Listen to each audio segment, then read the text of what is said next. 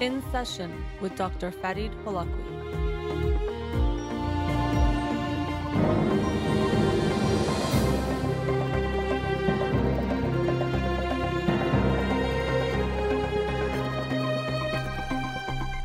Good evening. Welcome to In Session. I'm your host, Dr. Farid Holakouee, and I'll be with you for the next hour here on Radio Hamra. You can follow me on Twitter or Instagram or like my page on Facebook to get updates on the show or suggest topics or books for the program. And the shows are uploaded at the end of each week to my SoundCloud page and podcast on Spotify and Apple Podcasts. The studio number is 310 441 0555. Let's get to the books of the week. The book for this week that I'll talk about on next Monday's show is All About Love by Bell Hooks. All About Love by Bell Hooks. I've heard a lot of good things about this book, so looking forward to reading it and discussing it on next week's show. The book of the week from last week that I'll be talking about tonight is The Antidote by Oliver Burkeman. The Antidote Happiness for People Who Can't Stand Positive Thinking. And Oliver Burkeman also is the author of 4,000 Weeks, which I read, I don't know how many weeks ago, maybe two years ago. Uh, and I really enjoyed that book. And so the, the title and the subtitle and the author all drew me to this book. I often do joke that I judge a book by its cover uh, because I haven't obviously read the books when I choose them. And this one definitely was appealing to me uh, Oliver Burkeman's book, 4,000 Weeks, I really enjoyed. He wrote this book first, and there's a whole chapter on death, which I'll talk about. And I wonder if that partially um, inspired him to write a whole book related to our mortality or becoming aware of it. Uh, and the title, The Antidote Happiness for People Who Can't Stand Positive Thinking, I definitely would put myself in that group of people who can't stand positive thinking and can't stand the pop psychology and the self help gurus and the uh, social media types of um, individuals who try to create this notion that you should be striving to always be happy and that there's these uh, easy steps or ways to be always happy, always motivated, have this type of perfect life free of anxiety and insecurity. And I don't think that's at all realistic. And also, I don't think that's even the goal of life or should be the goal of life. Uh, to begin with, even happiness, as all terms, we have to be um, aware of how we are defining it or what we're talking about. And I think, unfortunately, sometimes people think it's the goal of life to be happy in the sense that always feeling good. So we want a happy life, and we associate happy with feeling good all the time. And so a happy life is one where you feel good all the time, which I think is impossible and not something we should strive towards. I prefer the way that happiness can also be defined, which is more of a, a, sense of contentment or being content with life, which doesn't mean every moment feels good, but that overall you are content with the life you have lived and are living. Um, and I also think we should strive more towards purpose and meaning and fulfillment in life and not towards the sense of do I feel good right now. I think that itself is even uh, the wrong goal. But um, the book starts off with something that you've maybe experienced by being present in or have seen online with the author Oliver Burkeman at a uh, motivational seminar called Get Motivated. And it's uh, like many of these really uh, high end ones where it's a big stadium or smaller. I think the sense was uh, this one, it was a kind of a basketball stadium with maybe 10, 15,000 people, and they're playing music to pump you up, and all the speakers are coming out and saying these really positive things and trying to motivate the crowd, and everyone is getting amped up and screaming and jumping and high fiving each other, thinking that their life will never be the same and they're going to be perfectly motivated and live this great life going forward. But almost always, everyone is going to go back to um, who they were before the seminar pretty quickly, and it doesn't really get them very far. And so, uh, the antidote, as the title of the book implies, is looking for something different from this positive thinking, always feel good, um, seeing yourself as a magical unicorn that we think we're supposed to be striving towards, and seeing what might be. Uh, is there a better way?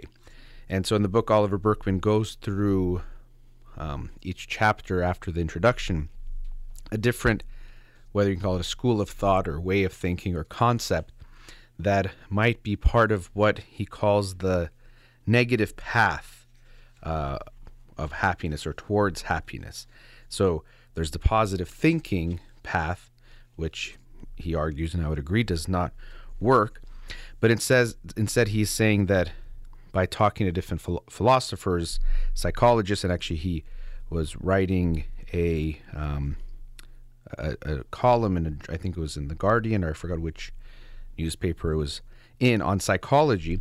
He saw that there was some similar themes. It wasn't just one type of way of thinking, but similar themes that made him come up with this this uh, negative path, if you want to call it that, or that he calls it, that is his more uh, recommended path towards happiness, or what he thinks is a better way than the positive path. So I'll read a little bit of how he describes this negative path, and he says it's as he paid attention to some philosophers and self help gurus, those that actually had something to say. And he said that the starting conclusion at which they had all arrived in different ways was this that the effort to try to feel happy is often precisely the thing that makes us miserable, and that it is our constant efforts to eliminate the negative, insecurity, uncertainty, failure, or sadness, that is what causes us to feel so insecure anxious, uncertain, or unhappy. They didn't see this conclusion as depressing, though. Instead, they argued that it pointed to an alternative approach, a quote unquote negative path to happiness that entailed taking a radically different stance towards those things that most of us spend our lives trying hard to avoid. And I thought that was a wonderful way of describing it. And as he said, there's even research showing that when people try to be happier. They want to be happy and strive towards that and make that their goal. I want to feel good. I want to be happy. They tend to actually become more unhappy. It, it backfires. And he actually uh, shares a quote from Alan Watts that he, he calls the, um, uh, let's see, what is it called? This principle that he describes the law of reversed effort or the backwards law which is that when you, for example, try to stay on the surface of the water, you sink, but if you try to sink, you float. And that insecurity is the result of trying to be secure. So, this type of paradoxical notion that when we try so hard to be happy and feel good, it actually backfires. And so, this negative path is actually, in a way, doing the opposite. It doesn't mean you try to feel bad. That's not the goal. But it's that you don't resist feeling bad. And you maybe have heard me say many times that I think one of the biggest markers of mental health is being able to tolerate feeling bad, your frustration tolerance or distress tolerance. How good are you at tolerating when you don't feel good? Because life will entail not feeling good, and actually, a good life will entail not feeling good. A good relationship will entail being able to tolerate the challenges that will come up, the difficult conversations that you will need to have in order to make the relationship work, to make it stronger, to make it a healthy relationship. If you want your relationship to always feel good and avoid anything that might feel bad, you're actually going to create a weak relationship because you won't go into those places that are required in order to make it stronger. And similarly with our own lives. And when we try to eliminate anxiety, as he says, or insecurity, uncertainty, failure, sadness, we tend to go more towards those things. There's no just erasing those parts of life. Uh, and I often see this clients coming to therapy having anxiety and saying, okay, I want to get rid of this. And your anxiety can become more manageable, it can evolve, and um, definitely it can become less of a negative impact in your life, but it doesn't disappear. You're not going to make it go away. Uh, in, in all likelihood, if you're a very anxious person, you will always have some degree of anxiety. I mean, every human being has some degree of anxiety. But if you're someone who's anxious, you likely will have a good amount of it. But you can learn to manage it better. We have this hope at times that there's a way to eliminate, remove, and just make something disappear, those negative things in life insecurity, uncertainty. And it's those struggles against those realities of life that actually make us more unhappy. And so, as I mentioned, each chapter he gets into a different school of thought or concept related to this negative path. And the first one is about Stoics. And um, part of what they actually do, which is exactly opposite of positive thinking, is that in the Stoic philosophy, um, they confront the worst case scenario. So uh, we instead of thinking, well, everything's going to be good, everything's going to be amazing, or uh, as he shares, one of these motivational speakers says, you have to take impossible out of your vocabulary, so you just don't even think about it or think it's possible to fail. Quite the opposite. In the Stoic philosophy, you are going into the worst case scenario and you imagine that. And actually, once you do that, often it disarms what might happen and you realize it wouldn't be so bad.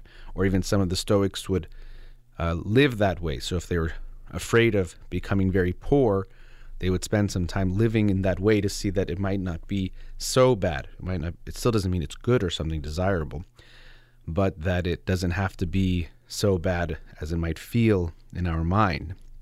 And even with clients who have anxiety, this is a, a technique we'll often use to ask, well, what's the worst case scenario? What's the worst that can happen? And often doing this disarms a bit of the anxiety, which actually makes sense because one of the um, aspects of anxiety is the sense of a unclear thing that we are afraid of. So a worry is, tends to be more specific. I'm worried about my test tomorrow and how I'm going to do. Anxiety is kind of this fear of an unknown type of a thing that's in the future.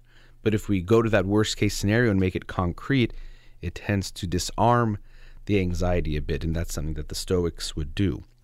Now, there's also this notion in this chapter about the Stoics of recognizing that we often can't change things that are happening, even change our feelings completely, but we can change our attitude towards those things or how we interpret them. And sometimes this is taken to mean that, or, you know, I've seen this in actually self help type of seminars that, uh, as they say in this chapter, that it's not things happen that are good or bad, it's our reactions to those. And many people have uh, quoted or made similar quotes, including Shakespeare, along those lines. That it's not, you know, the things that happen that are good or bad. It's our interpretations, our reactions, our attitudes towards them. And I think there is, on one hand, a lot of wisdom in this type of thinking to recognize how much of what we experience is not about what happened externally, but about what happens internally within us. And so I do think there is a, a lot of value there. But what I've seen is that sometimes this is taken to an extreme. That, uh, and I remember being in a self-help type of seminar, or one of these types of similar to landmark or other types of things like that. And there was this notion of someone sharing, well, let's say someone's mother died. Is that good or bad? And then someone said bad. And they said, no, it's how you interpret it that makes it good or bad. It doesn't have to be bad. Why does that have to be a bad thing? And again, I could see some value in recognizing that your interpretation to it um, is important and so critical.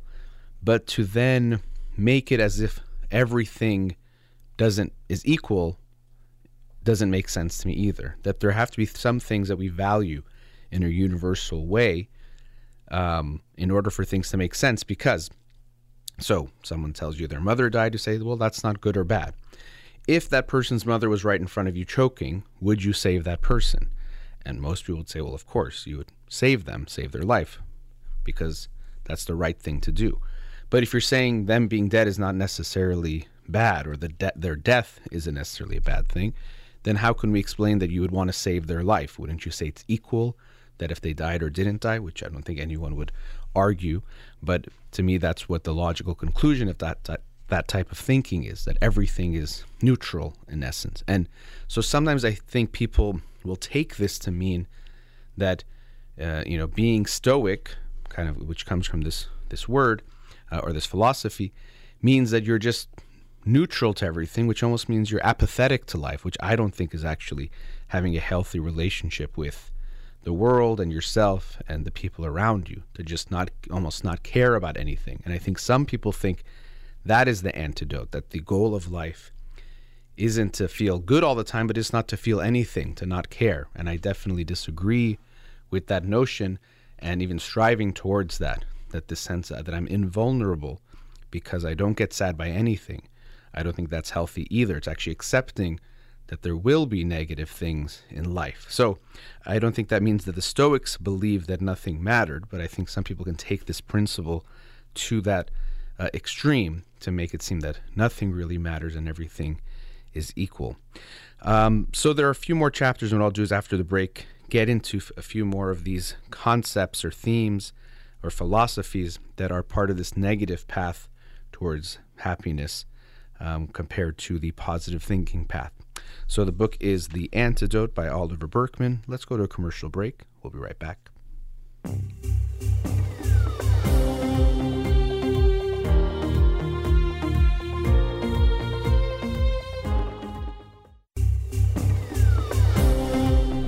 Welcome back. Continuing the discussion on the book, The Antidote Happiness for People Who Can't Stand Positive Thinking by Oliver Burkeman.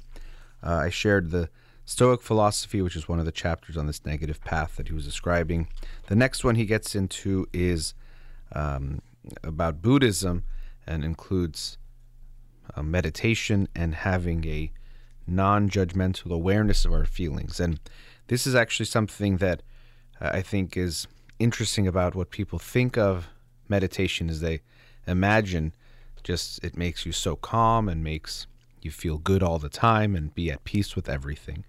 And in its extremes, it might get to that point for some people.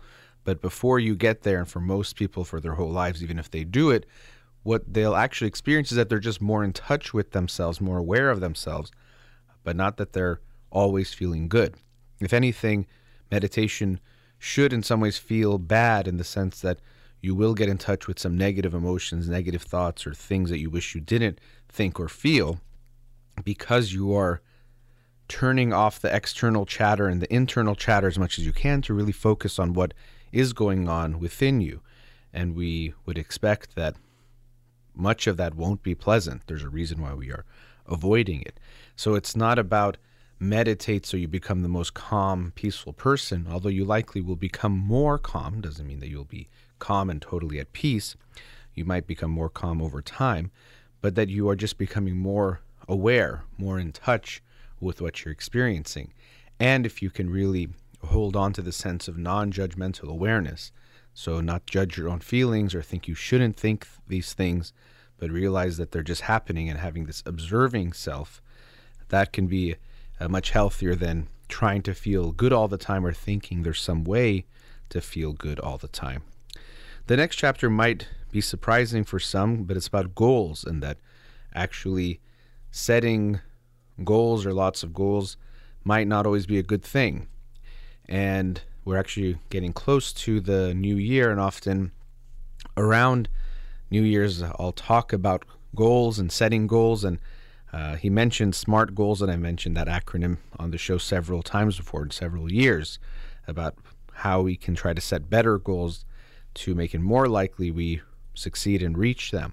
And so, anytime I read a book, especially one that's related to self help, psychology, pop psychology, uh, I have to be also self aware and look at, okay, what about this book might be related to what I do and things maybe I do that aren't so good and being aware of those things or going away from those things. So when I read this part about goals, especially, I did think about that, that I've given this type of advice before. And he even acknowledges at the end of the book the things that he's bringing up. It doesn't mean the negative path is all good and anything the opposite is is bad. So some, it is good to at times set goals. But the title of the chapter is Goal Crazy. So uh, goal crazy when trying to control the future doesn't work. And so that we can at times become obsessed with goals and they don't always lead us to the right path or right destination. We think they will, but often they don't, and often we don't uh, achieve them. Some interesting research he cites is that when people imagine themselves achieving a goal or think about achieving a goal, we would think that would motivate them to act, uh, you know, be motivated to, to get involved towards uh, going towards that goal. But he shares that in experiment after experiment, people responded to positive visualization by relaxing. They seemed subconsciously to have confused visualizing success with having already achieved it which is interesting, but also can make sense in that very powerful visualization that you might do, the brain will at that moment almost feel like you've done the work, you've done the hard work, so it's time to to kick back and, and relax a little bit. So it can actually backfire to some degree. But he also shares the story of, I believe it was in 1996, where on a um, very short period, the most people died. I think it was the most on a single day on Mount Everest. And some people that were analyzing what happened came to the conclusion that people were so obsessed with this goal of achieving, reaching the summit of Mount Everest, that when conditions made it seem that it's probably better to turn back or that they might not be able to do it, they literally chose death or the prospect of death um, over not achieving their goals Uh, or that goal, and that we can become too obsessed with that. And often we also see that people set certain goals as a marker to motivate them towards something good, but they measure something and that itself changes the direction of where they're going. So let's say, for example, a company sees that when it comes to sales, the more calls they do, the more sales they get. So they encourage all their salespeople that from now on, um, we want you to do 100 calls a day. That's your goal. And if you reach that goal, you get some bonus or something. And so, what will possibly happen is now people will be so fixated on the number of calls that the quality of their calls might go down. Or even they might be on a call that if they pursued it further might lead to a sale, but they want to end that call because they want to get to that next call to meet that goal, to meet that number. So we can set a goal that seems like it makes sense. If we have more calls, we're going to get more sales, but we actually start to, we might motivate or incentivize the wrong thing. So we actually go away from the direction we wanted to go to. So that was an interesting chapter for me, just this thought that setting goals might not be so good, that we are, in a way, trying to control what happens in the future, but that that actually can backfire and work against us. The next chapter was an interesting one in a philosophical sense. It's about, uh, it says, who's there, how to get over yourself.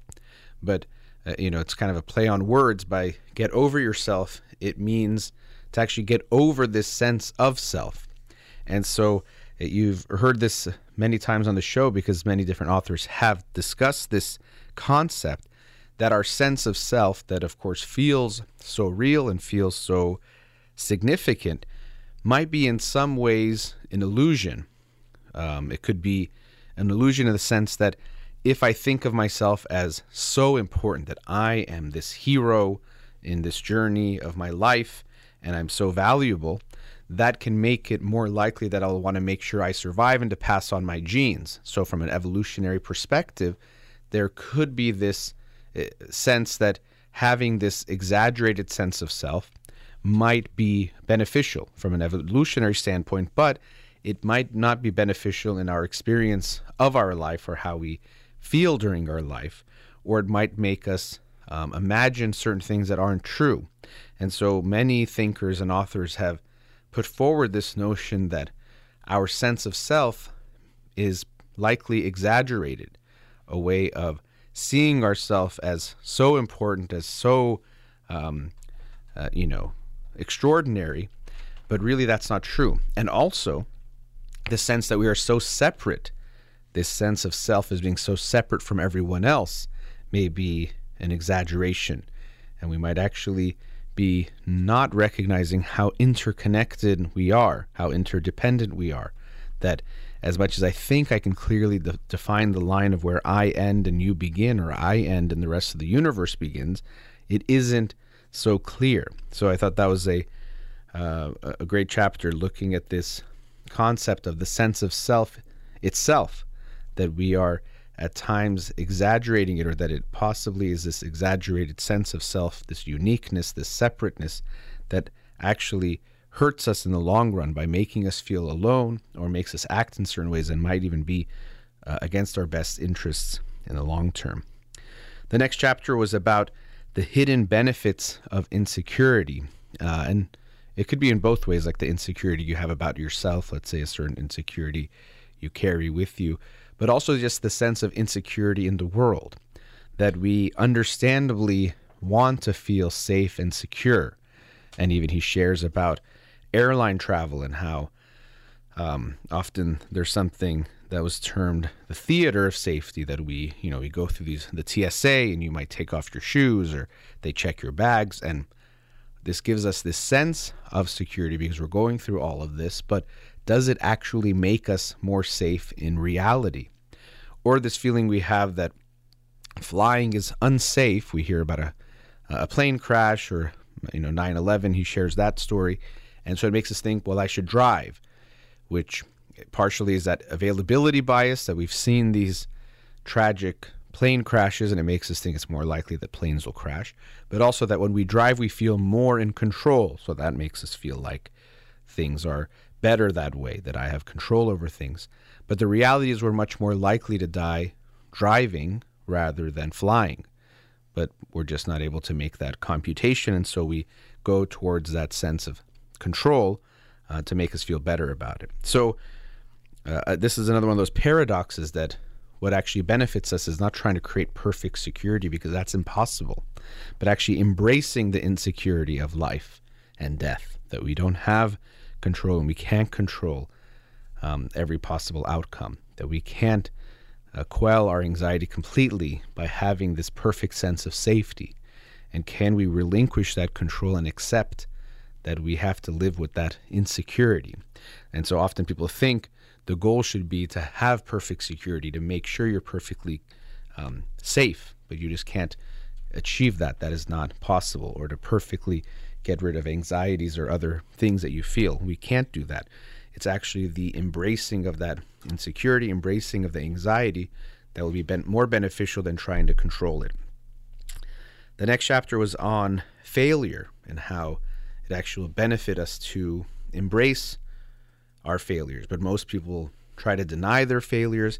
And he even shared in just a sentence about perfectionism, but how um, hopelessness is something we commonly associate with suicidality and committing suicide. And rightfully so, because it is related. But actually, uh, he shares that studies find that perfectionism may be more linked to suicide than hopelessness, something that I've talked about before. That perfectionism, um, uh, he also mentions this, we tend to almost be proud of it. We kind of share, oh, I'm a perfectionist. We kind of think it's like a, a humble brag or a way of saying a weakness. It's actually a strength, but it's, it's actually not a good thing at all. It's something for us to be proud of. And so, actually, the more we embrace our failures, the better. He also shares how, related to this, we often find that entrepreneurs that become very successful, they'll talk about how uh, they persevered through failure. And he shares someone who is discussing research where they persevere through failures, these people that become very successful, and they're charismatic and good at convincing people to join them. But he says that this is a, uh, someone argued this is a survivor bias, that we do see those people that become successful after many failures uh, and become billionaires and change the world uh, in a business standpoint. But we don't see the many people who continued to fail and maybe should have stopped and acknowledged their failure or that they weren't going to make it and change course, but persevered and also convinced people to uh, join them. And we've actually seen some of those with things like WeWork or other uh, catastrophes from a financial standpoint that we've recently witnessed of these great leaders in the sense that they were charismatic and able to motivate people to join them and who persevered even when maybe they should have stopped and which led to catastrophic results but as he shares we are less likely to learn about failures and much more likely to see the uh, ones who become successes. And this is part of that availability and that survivor bias. But actually if we embrace our failures we're much more likely to live a better life not just because it means we'll become more successful, although likely we will be if we aren't afraid to fail and to take that risk, but just to live a better life, to recognize our failures and our fallibility and to share that with others makes us feel more better, more real, and also um, connected with others. There is then the last of these uh, chapters is really important one, and as I mentioned, possibly a motivation that he then wrote uh, 4,000 Weeks, which was about facing our inevitable mortality. And this is memento mori, which is uh, uh, and death as a way of life. That that we often think, and really we don't think about it, which is how it works. that we want to avoid thinking about death or the possibility of our own death because it can be scary, anxiety provoking, and we want to avoid that. And instead, what we all tend to do is to live with this irrational sense that we will live forever. Now, if you ask anyone, they won't say, I think I'm going to live forever. They say, of course, everyone will die, and I will too if you press them on it.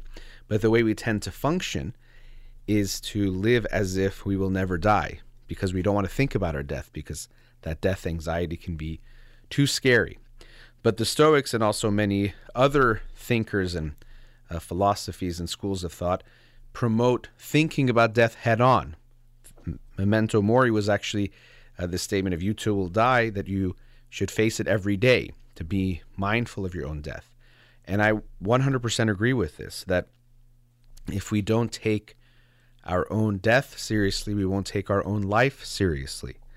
That if we don't recognize that I too will die and I have only a limited time, I don't even know how long that is, we will take our life more for granted we will be less likely to do things, to take risks, to focus on the good things when we uh, are faced with death and our own death. And sometimes this happens in a near death experience or a, a feeling a threat to our life in whatever way that might be from a medical scare or medical experience to a violent scare or whatever it is. We tend to then value our life and to value things that matter more. And we hear so many stories of this. Now, we don't have to face a near death experience to experience that. We can also remind ourselves of this reality of our death. I too will die. Let me take my life seriously. And he shares Irvin Yalom's thoughts on how um, there is a correlation between our death anxiety and a life unlived, or the reverse of that. The better life we have lived, the less we are afraid of death. And I think something similar that we all have this innate fear of death that we don't want to die if we're in a certain situation and we could possibly die, we get away from it. But we don't have that same fear of not living, of going through our life, not fully experiencing and not living it to its full potential. And we might be better off thinking about that. How would it feel not to live a full life, a good life? And often, if we actually face our death more head on more clearly, we are likely to take our life more seriously. So, if we don't take our life, our death seriously, we're not likely to take our life seriously. And so, all of this he shares, um, quoting Keats at the end of the book, uh, about this negative capability, this this sense of being able to tolerate not knowing or being able to tolerate uncertainty. That this is actually a very important quality to have and part of uh, related to this negative path towards happiness. And he shares that it's not that his whole life changed after trying to write this book. And even I would say that that's part of uh, this pop psychology mindset that you read a book or you hear a speaker and your life is forever changed, when really that's not what tends to happen. It can make incremental changes and positive changes to your life. You might have an eye opening experience. Most people don't have these huge changes where they 180 degrees change and turn their life around, and we shouldn't be necessarily looking for that. But I do think it's important to recognize what we are striving for. And if we strive for positive thinking, feeling good all the time, um, no bad days, no bad feelings, only be around positive people who are positive all the time, I think that's unhealthy and unrealistic and likely, well, definitely not going to work. And then you'll feel like a failure for not being able to achieve it all the while not realizing it was not something you could achieve or even something worth achieving. So I really did appreciate his perspective in this book and this concept of the antidote towards positive thinking, which I think is really needed because there are so many messages out there of people who want to tell you they found the secret to life, to make life easy, to make relationships easy, to make you feel good all the time. But it's all uh, fake to me and something that is not realistic and not something we should even be striving towards. So, uh, really enjoyed this book, The Antidote Happiness for People Who Can't Stand Positive Thinking by Oliver Burkeman. Let's go to our last commercial break. We'll be right back.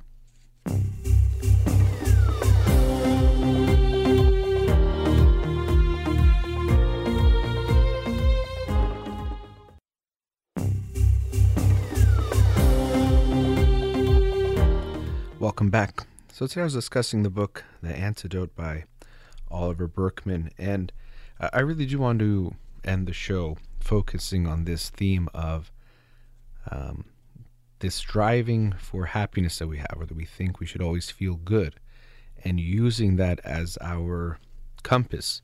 Go towards what feels good and go away from what feels bad. And of course, in its extremes, this would be like hedonism, but even many people don't think of it in that same way, but they do have this incredibly strong positivity bias, which is at some level innate. The feelings even are there to make us go towards things that feel good, go away from things that feel bad, and they do guide us fairly well. But really, to live a good life, if we follow this path, we're not going to live a, a good life. We're not going to to feel um, fulfilled and happy and content with our life overall. Uh, and this notion of feeling good and feeling bad. So, of course, um, they feel good and they feel bad, but how we look at them, this goes back to that stoic sense of the attitude about it is more important. It, to me, is very significant because what I often see people doing is trying to hold on to the positives of things and eliminate or reduce the negatives. So, for example, if someone says something nice to you, you might say that feels so good. It felt nice when my friend gave me that compliment or told me they were grateful for my friendship. That felt nice. But then they also might say, if that same person says something mean, oh, you shouldn't care what people say. But you can't have both of those things. You can't hold on uh, to both of them. He shared um, some thoughts from Brene Brown related to vulnerability, but also the sense that you can't numb just the bad feelings. That if you numb the bad feelings, you also have to numb the good. And that's what some people do without realizing it. Uh, another analogy for that is if I numb my arm, I won't be able to feel pain in my arm, but I also won't be able to feel something good on my arm.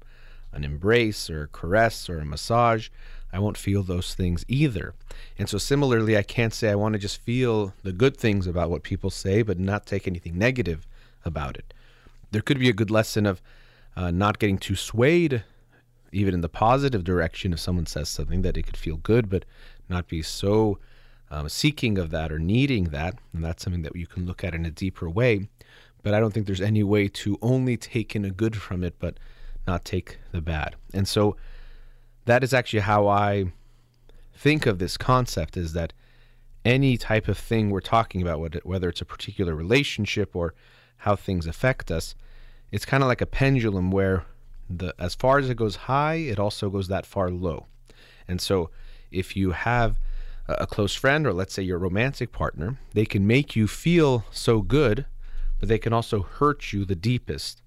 Whereas let's say someone you don't know so well, they can make maybe make you feel good, but they can't really make you feel that bad either. There's only a smaller range of what they can do. But you can't skew it where it's all just positive and it doesn't go negative, which is what people try to do. To me, that's not possible. So, if you want to feel very good in a relationship, if you want to feel deep love, you have to expose yourself to deep pain. That's the only way it's possible if you want to really feel emotionally close and have an emotionally intimate relationship, the closer you get, the more pain you can experience if something happens to that relationship, which can be a variety of things. And eventually, a relationship does end in the sense of one person or at both will eventually die, but at least one of them will die, or the relationship can end in other ways. So we are exposing ourselves to a particular risk. It's like climbing a mountain. I know I use that analogy of, uh, or not analogy, but example of Mount Everest in this book, but using it in a different way. Let's say you're just going hiking, not doing some kind of treacherous mountain climbing, but nonetheless, the higher you go, if you fall, it's going to hurt more. There's more pain to falling from that higher height. But also, the higher you go, the more beautiful the view is that you get to enjoy. And so, if you want to enjoy that beautiful view, you have to expose yourself to that risk of falling further. You can play it safe and say, well, no, I just won't go up and just see what I can see from the very flat ground here. you can do that and you won't get hurt, but you also won't get to enjoy anything that beautiful. And you can't say, no, I just want to fall in love so deeply and expose my heart completely and get so close to someone. But then when I break up, no, I don't want to feel bad at all. And just, I'm going to, you know, think of, have positive thinking and convince my way out of it. You can try to trick yourself of that, but either you didn't actually let yourself get that close or you're tricking yourself and fooling yourself in this healing that you're doing or think that you've done, that it's not possible to not get hurt if you allowed yourself to get very close. And to me, that is what the good life is all about, is you're going to feel lots of very good highs, but you have to be willing to expose yourself to those lows and those deep pains as well. I often think about when people decide to become parents they're choosing to do so, hopefully for the right reasons of wanting to be parents, to wanting to bring um, a baby and a child into this world and to love and take care of it and take on that responsibility. And most people will say that becoming a parent was the most meaningful, most incredible experience of their life. But anytime someone becomes a parent, they are also exposing themselves to what could be thought of as the most painful relational trauma and risk that we have, which is to lose a child. But that's a risk that people take, really understanding that that is a reality, that if you want that most beautiful experience, you have to be willing to face that most devastating pain that can also be part of it. So I think we shouldn't strive through life or shouldn't try to create a life where we minimize the bad feelings and think that that's the goal part of positive thinking is that this sense that always feel good, think of the good things, don't even think of the bad things. That to me is not a good life. The meaningful life is one where we do the things that we value, the things that matter, but also recognize that we have to expose ourselves to those risks and those pains. That's going to be part of a good life. A good life will involve lots of bad feelings, and that's that's okay. That has to be there. If you never let yourself feel bad, that probably means you're avoiding so many things. And even the chapter he had about insecurity and related to safety, if you never want to get hurt, you have to never do anything, even let's say from a physical standpoint. And even parents do this with their kids. Well, I don't want them to get injured. So, you know, better safe than sorry, which is actually um, not a great saying for most things. Because, yes, if you're better safe than sorry, if you take that to the extreme, don't let your kid or yourself do anything. Let's just all stay in a room and just make sure no one gets hurt. But the truth of the matter is, even when we do that, we're probably avoiding thinking about our own death because you can sit in an old room, in, a safe room, but eventually you will die. There's no preventing that. And there's a sense of trying to control things, but we can't control really anything. And we can't even control definitely that. Death will be coming. And so it's what kind of life do we want to live? Sometimes we think we're protecting ourselves, but we're actually preventing ourselves from living. Think we're protecting ourselves from dying, but really we prevent ourselves from living a, a full life. And he even mentions this in the book that it doesn't mean don't protect yourself from any danger. So now we just recklessly do everything with total abandonment of seeing what can be safe or how to make things better. So there is always going to be some balance there, some sense of things we can do that make sense to protect ourselves. But this notion that I'm going to have perfect safety and that's the only thing that matters, well, if you go for that, whether it's from a physical sense or a relational sense, professional sense, whatever it might be, what you're also going to be doing is limiting yourself and preventing yourself from living that aspect of life to the fullest. So I think it's important to recognize our bias towards the positive. Of course, we're going to want to go towards things that feel good. That is natural and expected, and that's why it will take conscious effort to go away from that or to not just indulge in that direction. And so many of the self help gurus and the pop psychology that is out there and on social media, books, TV shows are people who are selling us that this way of always feeling good and this positive type of way. And, you know, he talks about how those people that have to um, always pretend like they're happy because they're the, the people giving that kind of advice. So they probably have to show that they're always happy, feeling good, because that's what they're telling everyone else they can promise them if they just follow them. But it's not true, it's not real. And so it's understandable the attractiveness of someone who promises you that those things you worry about, those things that feel out of your control, I can help you feel good, I can help you feel in control and feel good all the time. But it's just not possible. As I say, they're always trying to sell you something, either themselves or some product, some courses, but it's not realistic, it's not real. Life is not easy, and no one has the answer to make it easy, and that's something we have to accept. And no one could do the thinking for us, we have to think for ourselves, and no one can do the living for us. That's something we have to, to do and find our own way. It's understandable to want to go away from those anxieties that come up, that uncertainty that comes up. But if we can embrace that that is part of life, death is part of life, and that uncertainty is part of life, we can actually be more likely to live a more happy life in the sense of being content and fulfilled. But if we think we should try to feel good all the time and avoid all those bad feelings, we won't succeed and we'll end up more likely to be miserable and unhappy with the life that we're living. All right, that brings us to the end of tonight's show. A big thank you to Farhuda here in the studio. You've been listening to In Session with Dr. Farid Holakouee, Zan Zendegi Azadi.